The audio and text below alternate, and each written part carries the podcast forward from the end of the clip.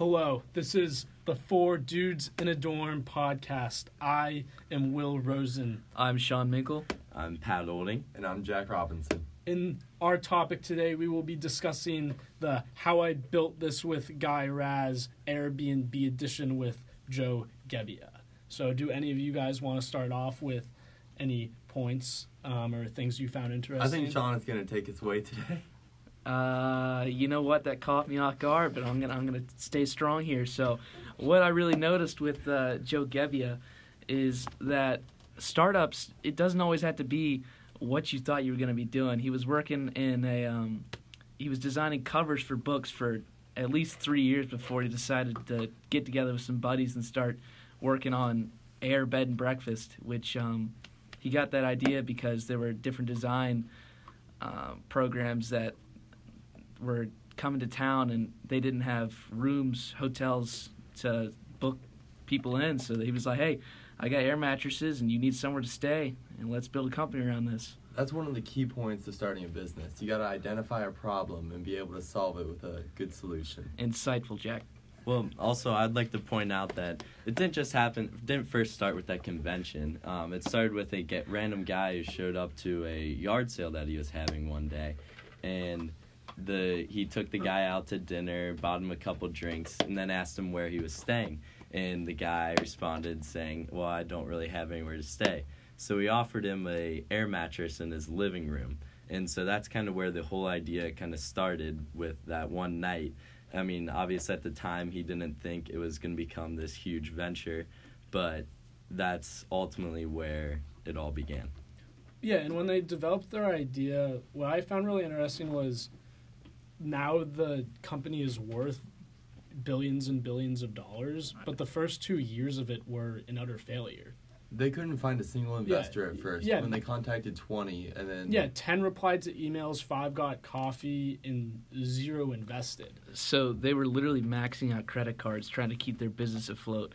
And it's crazy to think that now the business is worth like $31 billion and is now turning a profit. It's yeah. just goes to show that work ethic can get you anywhere. Yeah, and just a, a main takeaway is that a lot of these, a lot of these companies and ideas, there's a lot of failure involved. People don't just think of a company right away, and even if it's a good idea, it's not always just going to work, and you're not going to make money immediately. A lot, a lot of it is more of like kind of the grind and like showing that you're in just yeah grind, grinding, grinding, grinding, having a great work ethic, and um, and showing that you're dedicated to like what you want to do. Just yeah. about anybody can have a great idea, but it's all about the work that you put into it and trying to find solutions to get around, you know, problems that they were having, which is investing. They didn't have money for the longest time, and so they funded it by creating their own cereal brand surrounding the 2008 election Obama O's and Captain McCain's. That's also when yeah. they like saw an opportunity with uh, DNC coming up. They saw that when there were about 100,000 people that wanted to attend the event, and only about 30,000 spots to stay. So they saw like that like demand, and they were able to like meet it with some of their like ideas for the housing. Um, then ultimately the Obama's and Captain McCain's ended up leading to them getting a um, inter or getting an interview with Y Combinator, and yeah, but they but they knew they knew a guy who got them the interview. Yes, but yeah. ultimately getting they had the interview, but then ultimately like, getting the like spot with the company um, was because was not me. because of their business idea, is because of um, they thought the business idea was crazy at first. The people that they were pitching to because yeah. they didn't have a market yet, or they weren't able to identify their they, market. Yeah, they yeah, couldn't it, identify it their market. Yeah. It was a strange and, concept. And with the cereal, with the cereal, they were able to demonstrate that they had grit, and that's what have been determination. That's that's really showed the um, their interviewer that they were the real deal and got them in in the door. And they were going against a lot of like social norms because everybody's raised knowing that like strangers are dangerous, like stranger danger and the entire idea goes against like random people staying in your house. Yeah. So so also when for entrepreneurs, I feel like a lot of ideas comes from risk. You have to take risks. You can't really I mean, you have to think about how people are going to perceive you like that always matters, but a lot of it you shouldn't really care because for this instance, they just came up with this idea. They thought it was a good idea. They knew that they under they understood that people were gonna think it's weird. Like when he had the guy stay over from the um, from the yard sale, he was like, "This is really weird that Yeah. this stranger." Yeah, he could be a psychopath. yeah, he could be a room. psychopath. But you but you have to be able to take risks and go against norms and I mean it could fail, but there's also a chance like it could succeed. Like to, to make could billions of dollars, you have to risk, you know, getting brutally murdered in, in the in the trial run. You just got to do it sometimes. and also make zero money because these guys made absolutely nothing the first what he said like the first 2 years like they Yeah. they sucked. and then it was nothing but two hundred dollars in fees for the longest time. And then when they went down, he actually had photography experience, and he they had a lot of their market in New York.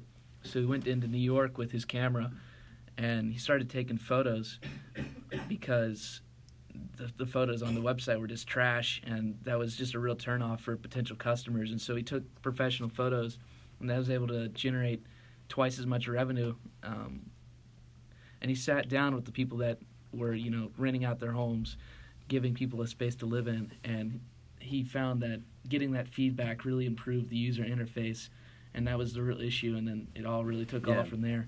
They realized that there was a gap in their website, and it, it was making it harder for communication between their customers who were um, putting their um, their houses up on the market and the people that were trying to uh, stay there for the weekend. And once once they fixed this, obviously their numbers went up, like doubled in less than a week, and um, which is crazy like less than a week for your numbers Yeah. to double. exactly. Especially since they had been flatlining for so long. Yeah, and But- once and once they picked up just like a little bit of momentum, it was interesting how they weren't going to investors. Like he said, investors were coming to them. Yeah. But like the main key tw- turning point, which you guys kind of touched on, Sean and Pat, was they were in the Silicon Valley mindset, and then they sat down with one investor, and they realized they needed to be in New York where their client base was.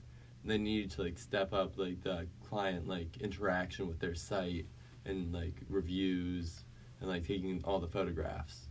Yeah. they had to completely change their mindset. I think we can all agree that them moving to New York was a very pivotal point for the company. Yeah. And a lot of a lot of these, a, like a lot of the paths they took to success, it's interesting how it's like a lot of struggle and it's a lot of big decisions kind of within one, and you have to really accept that things aren't going to go well. Yeah, Mhm. they really they, they hit on the point that a lot of startups really die on the point where you know you have a viable product but you don't have the funding, and so you start to lose faith in that product and it just dies the company the idea, and you move on with the, the debt you've incurred and just disappointment. So they were able to persevere and show that you know they may not they may not have funding in the beginning, but just going ahead and finding any way possible by using the cereal by getting into the program that you can go ahead and make a great business venture out of a seemingly impossible idea.